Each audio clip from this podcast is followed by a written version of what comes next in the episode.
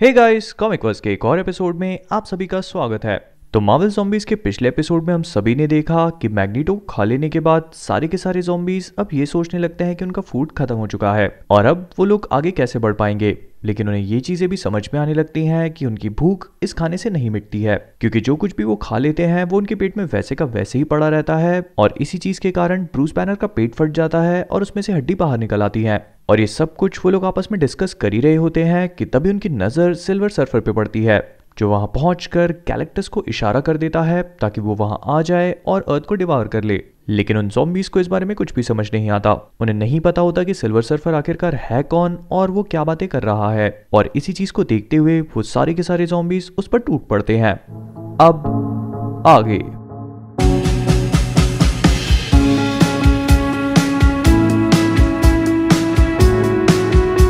हमारी कहानी की शुरुआत इन सारे zombies से होती है, जो इस समय सिल्वर सर्फर पे कूदने की कोशिश कर रहे हैं। लेकिन जैसे ही टोनी स्टार्क सर्फर के पास पहुँचता है, वो अपनी बीम शूट करके उसके शरीर को दो टुकड़ों में काट देता है। वो उन सबसे कहता है, इन सब चीज़ों का कोई मतलब नहीं है। तुम्हारा फेट इनएविटेबल है। तुम्हारी किस्मत, तुम्हारा भाग्य मैं ऑलरेडी लिख चुका हूँ। तुम मेरे से बहुत छोटे हो। जो कुछ भी तुम्हारे साथ होने जा रहा है, तुम्हें उस पर गर्व होना चाहिए। लेकिन इसके बाद भी वो सारे के सारे zombies मानते नहीं हैं और सिल्वर सर्फर के बोर्ड पे चढ़ जाते हैं। और तब जाकर सिल्वर सर्फर को समझ में आता है कि जितने भी क्रीचर्स हैं, ये नॉर्मल इंसान नहीं है। और इससे पहले कि वो इसके बारे में और भी ज़्यादा कुछ समझ पाता, अचानक ही थॉर उसके ऊपर से आता है और अपने सस्ते म्योनर से उसके मुँह पर एक फार करता है, जिस चक्कर में वो हथौड़ा तो टूट जाता है, लेकिन सिल्वर सर्फर अपने बोर्ड से डिसबैलेंस होकर नीचे ज़मीन पे गिर पड़ता है। और सिल्वर सर्फर को नीचे गिरा हुआ देखकर वो सारे zombies इसी मौके का इंतज़ार कर रहे होते हैं। वो उसे नीचे गिरा हुआ देखते ही उस पर टूट पड़ते हैं, लेकिन सर्फर इतनी आसानी से नहीं मानता। वो एक बार फिर से खड़ा होकर अपने हाथों से बीम्स को शूट करना शुरू कर देता है और उन zombies पर अटैक करने लगता है। और ये देखकर कर्नल अमेरिका ज़ोर से चिल्लाते हैं, जो कोई भी इसको मारेगा, उसको डबल राशन मिलेगा। और वोल्वरीन इस लालच में सबसे कहता है, तुम सब लोग दूर हट जाओ, ये मेरा है।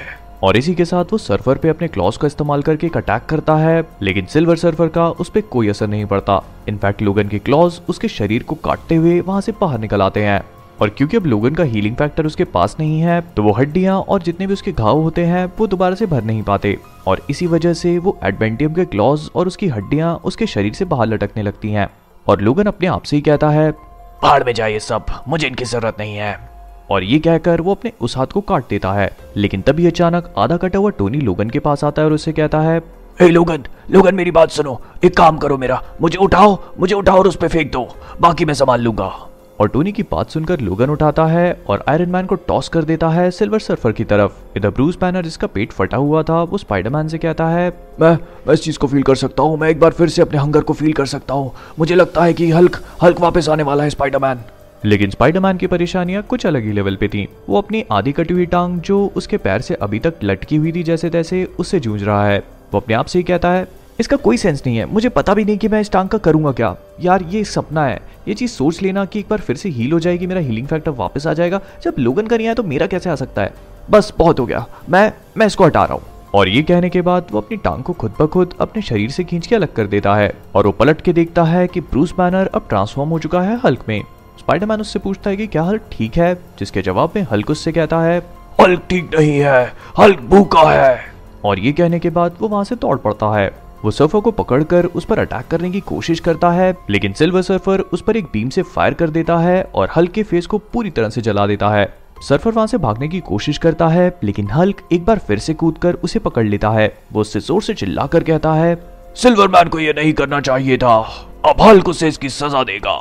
और ये कहते साथ ही वो सिल्वर सर्फर के सर को पूरी तरह से काट लेता है और इस सीन को देखकर लोगन अपने साथियों से कहता है, बस ऊपर की कैंडी कड़क है, बस हमें उसको तोड़ना है और अंदर का मुलायम मांस हमारा है। इधर टोनी स्टार्क स्पाइडरमैन से कहता है कि वो अकेला कहीं पे भी नहीं जा सकता। और अगर स्पाइडरमैन कहीं भी जा रहा है तो प्लीज़ उसे लेकर चले। लेकिन तभी अचानक एक बड़ा सा हाथ आता है और एंटमैन उन दोनों को उठाकर कहता है, मैं तुम लोग को लिफ्ट दे देता हूँ। वो सारे के सारे zombies हैंक पिम से पूछते हैं कि आखिरकार इतनी देर से वो था कहाँ पर? जिसके जवाब में एंटमैन उन सबसे कहता है, चुप रहो, तुम्हें खाना खाना या नहीं खाना? और ये कहने के बाद वो वहाँ पर पड़े हुए सिल्वर सफ़र को उठा लेता है और स्पाइडरमैन टोनी स्टार्क और बाकी के जोम्बीज के साथ उसे शेयर करना शुरू कर देता है। लेकिन ये देखकर बीस्ट को बिल्कुल भी खुशी नहीं होती। वो कर्नल अमेरिका के पास जाकर कहता है कि उन लोगों ने सिल्वर सफ़र को अकेले कैसे खा लिया? वो चाहता था कि उसे उसके साथ भी शेयर किया जाए। लेकिन कर्नल इस बात से बिल्कुल खुश नहीं होते और बीस्ट की इस बगावत को देखकर कर्नल पर अटैक करने के लिए अपना हाथ आगे बढ़ाते हैं। लेकिन कर्नल के हाथों से एक बीम शूट होती है और बीस्ट का सिर पूरी तरह से डिस्ट्रॉय हो जाता है। और तब जाकर इन सारे जोम्बीज को समझ में आता है कि सिल्वर सर्फर को खाने के कारण अब उन सब के अंदर कॉस्मिक पावर्स आ चुकी हैं। और हम सभी लोग देखते हैं कि वहाँ से थोड़ी दूर ब्लैक पैंथर हैंगपिंग की लैब से बाहर निकल चुका है। उसका एक हाथ नहीं है और एक पैर भी नहीं है, लेकिन फिर भी वो वास्प के सिर को लेकर वहाँ से बाहर निकल चुका है। लेकिन अपना सिर पूरी तरह से कटने के बाद भी वास्प अभी तक ज़िंदा होती है और वो तचाला से लगातार कहती रहती है कि उसे कुछ खाने को चाहिए। वो तचाला को इन्फेक्ट नहीं करना चाहती और इसी वजह से अगर हो सके तो तचाला अपनी उंगली का एक पार्ट काट कर उसे खिला दे। लेकिन तचाला ऐसा करने से साफ़ मना कर देता है और अपने आसपास की सराउंडिंग्स को देखकर तचाला कहता है, यही सब कुछ, इस दुनिया का हाल यही होना है। तो मैं जानना भी नहीं चाहता कि मेरे वकांडा के साथ क्या हुआ है। वो जैनेट की गर्दन को अपने से दूर करते हुए कहता है ये बैडनेस है जारेट तुम्हारे पास एक शरीर तक नहीं है। तुम कुछ भी खाओगी तो तुम उसे डाइजेस्ट तक नहीं कर सकती। तुम्हारी हंगर तुम्हारी भूख, तुम्हारे दिमाग में है। इस पे कंट्रोल करो। लेकिन तभी अचानक उनके पीछे से एक आवाज़ आती है और ब्लैक पैंथर पलट के देखता है कि मैग्नीटो की टीम वहाँ तक पहुँच चुकी है। और इधर हम सभी लोग देखते हैं कि उन जोम्बीज में आपस में भी लड़ाइयाँ हो चुकी हैं, क्योंकि खाने के लिए उनके पास कुछ भी नहीं होता और जिन भी जोम्बीज के पास अब पावर्स आ चुकी हैं, वो ये सोचने लगते हैं कि वो इन्हीं कॉस्मिक पावर्स का इस्तेमाल करके दूसरे जोम्बीज को फ्राई कर देंगे और तब उन्हें खा लेंगे। और इसी चक्कर में वो कई सारे जोम्बी सुपर हीरोज को और मार देते हैं। लेकिन इसके बाद भी उन्हें ये चीज़ समझ में आती है कि जोम्बीज कैसे भी हो, चाहे कच्चे हो या फिर डीप फ्राइड हो, उनका टेस्ट हमेशा ही खराब रहेगा। और टोनी अपने साथियों से कहता है कि अब वो आधा कटा होने के बाद भी अपनी पावर्स का इस्तेमाल करके उड़ सकता है। तो इसका मतलब ये है कि वो बाकी के जॉम्बीज भी शायद उड़ सकते हैं। और अगर ये चीज़ पॉसिबल है तो वो लोग अर्थ को छोड़कर दूसरे प्लैनेट्स पे भी जा सकते हैं। लेकिन तभी अचानक कर्नल अमेरिका पॉइंट करता है कि उनकी प्रॉब्लम्स अभी खत्म नहीं हुई। और वो सब लोग देखते हैं कि गैलेक्टस वहाँ तक आ पहुँचा है। वो उन सारे जॉम्बीज को देखकर उनसे पूछता है कि उसका सेवक सिल्वर सर्फर कहाँ पे है। और वो सब लोग कहते हैं कि उसे तो वो लोग खा गए, लेकिन उनकी भूख अभी तक शांत नहीं हुई है। और गैलेक्टस को देखकर उन्हें ये चीज़ समझ में आ गई है कि वो पूरा का पूरा उनके लिए सिर्फ़ खाना है। लेकिन ये सुनकर गैलेक्टस का गुस्सा और भड़क उठता है। वो उन सब पे अटैक करना शुरू कर देता है और उन सबसे कहता है, तुम्हारी हंगर. वो सारे के सारे जॉम्बीज अपनी पावर्स का यूज़ करके गैलेक्टस पर अटैक करते हैं, लेकिन गैलेक्टस को इससे कोई फ़र्क नहीं पड़ता। वो उन सबसे कहता है, ये जो भी तुम कर रहे हो, मैं इसे एडमायर करता हूँ। मैंने कई सारे प्लैनेट्स कंज्यूम किए हैं, लेकिन उनमें से बहुत कम ऐसे थे जिन्होंने फाइट बैक किया। लेकिन मैं तुम्हें बता देता हूँ कि इस चीज़ का कोई मतलब नहीं है। तुम सब लोग अपने भाग्य से नहीं लड़ सकते। और गैलेक्टस की इतनी ज़्यादा पावर्स को देखकर वो सारे जॉम्बीज वहाँ से रिट्रीट कर लेते हैं। वो समझ जाते हैं कि वो इस तरह से गैलेक्टस का सामना नहीं कर सकते। और उसे हराने के लिए उन्हें एक प्लान की ज़रूरत है। और हैंग पेम उन सबसे कहता है कि वो जानता है कि उन्हें कहाँ जाना चाहिए। उन्हें एक प्लान बनाना है और इस चीज़ के लिए वो लोग हैंग पेम के लैब तक जा सकते हैं।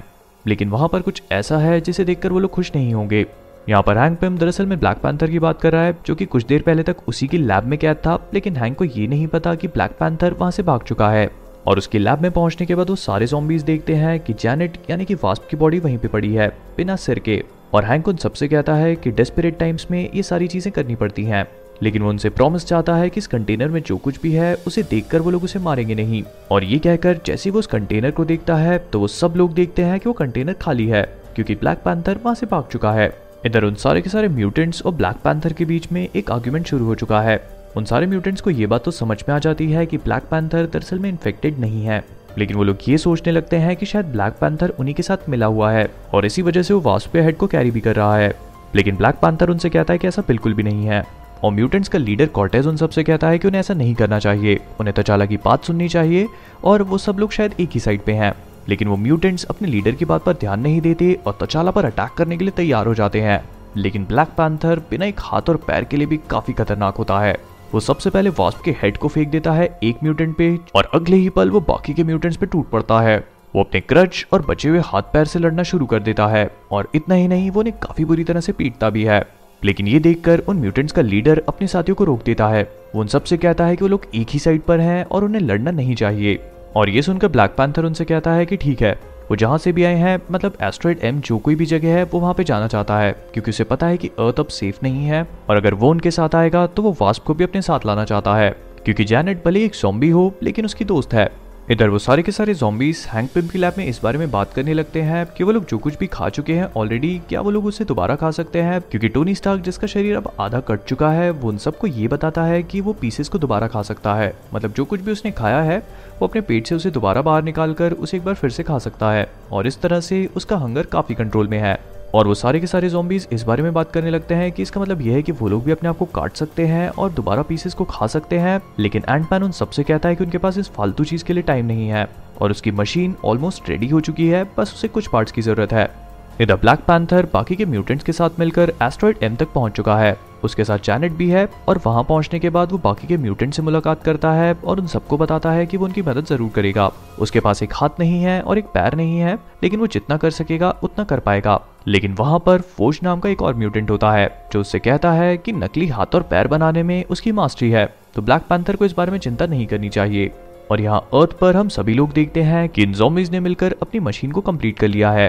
और ये बेसिकली एक बहुत बड़ा एम्पलीफायर है जो उन सारे के सारे जोम्बीज की पावर्स को इकट्ठा करेगा और उसे एम्पलीफाई करके कैरेक्टर्स पे फायर करेगा।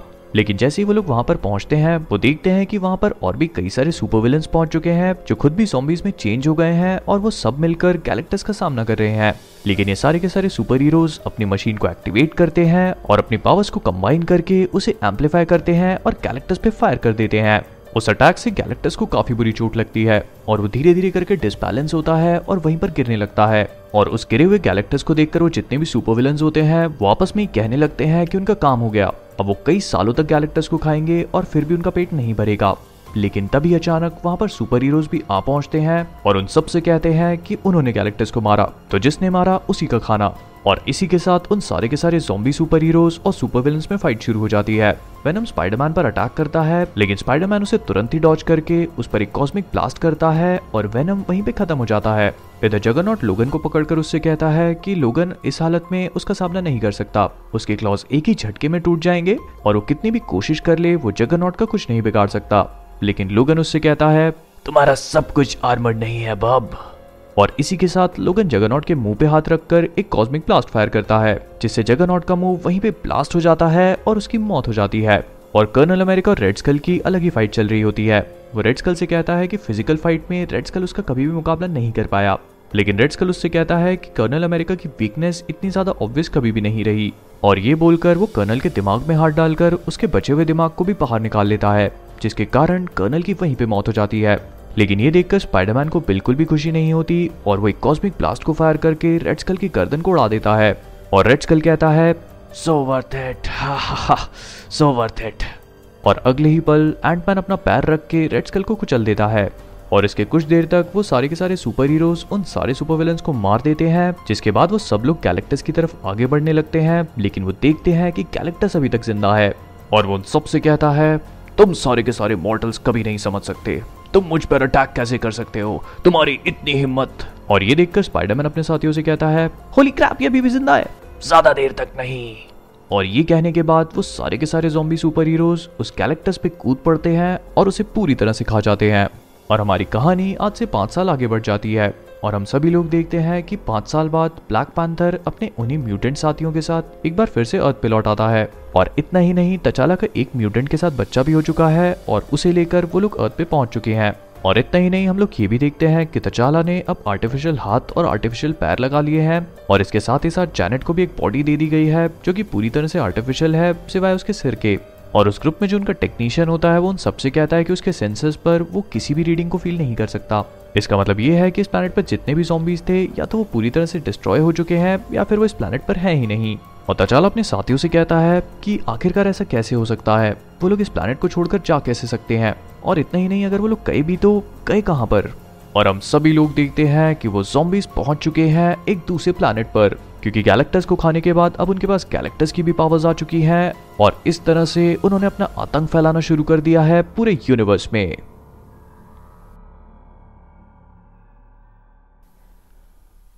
Thanks a lot for watching guys अगर आप सभी को वीडियो पसंद आया हो तो प्लीज़ इसे लाइक और शेयर करना मत भूलिएगा। आप सभी लोग मुझे फेसबुक और इंस्टाग्राम पे भी फॉलो कर सकते हैं, जिनकी लिंक्स मैंने डिस्क्रिप्शन में दे रखी हैं। इसके साथ ही साथ हमारा एक नया गेमिंग चैनल भी है, जहाँ पर मैं डेली लाइव भी आता हूँ। तो अगर आप सभी लोग चाहें तो वहाँ पर जाकर भी मुझे फॉलो कर सकते हैं। तो आई होप कि आपको मावल जॉम्बीज का ये वाला पार्ट पसंद आया होगा। और अगर पसंद आया हो तो प्लीज़ लाइक और शेयर करना मत भूलिए। और नए हो तो सब्सक्राइब कीजिए। मैं इसका अगला पार्ट बहुत ही जल्दी अपलोड करूँगा। तो इसी के साथ जाने से पहले कॉमिक वर्स से मैं हूँ मोहित। और आप सभी लोग as always keep being awesome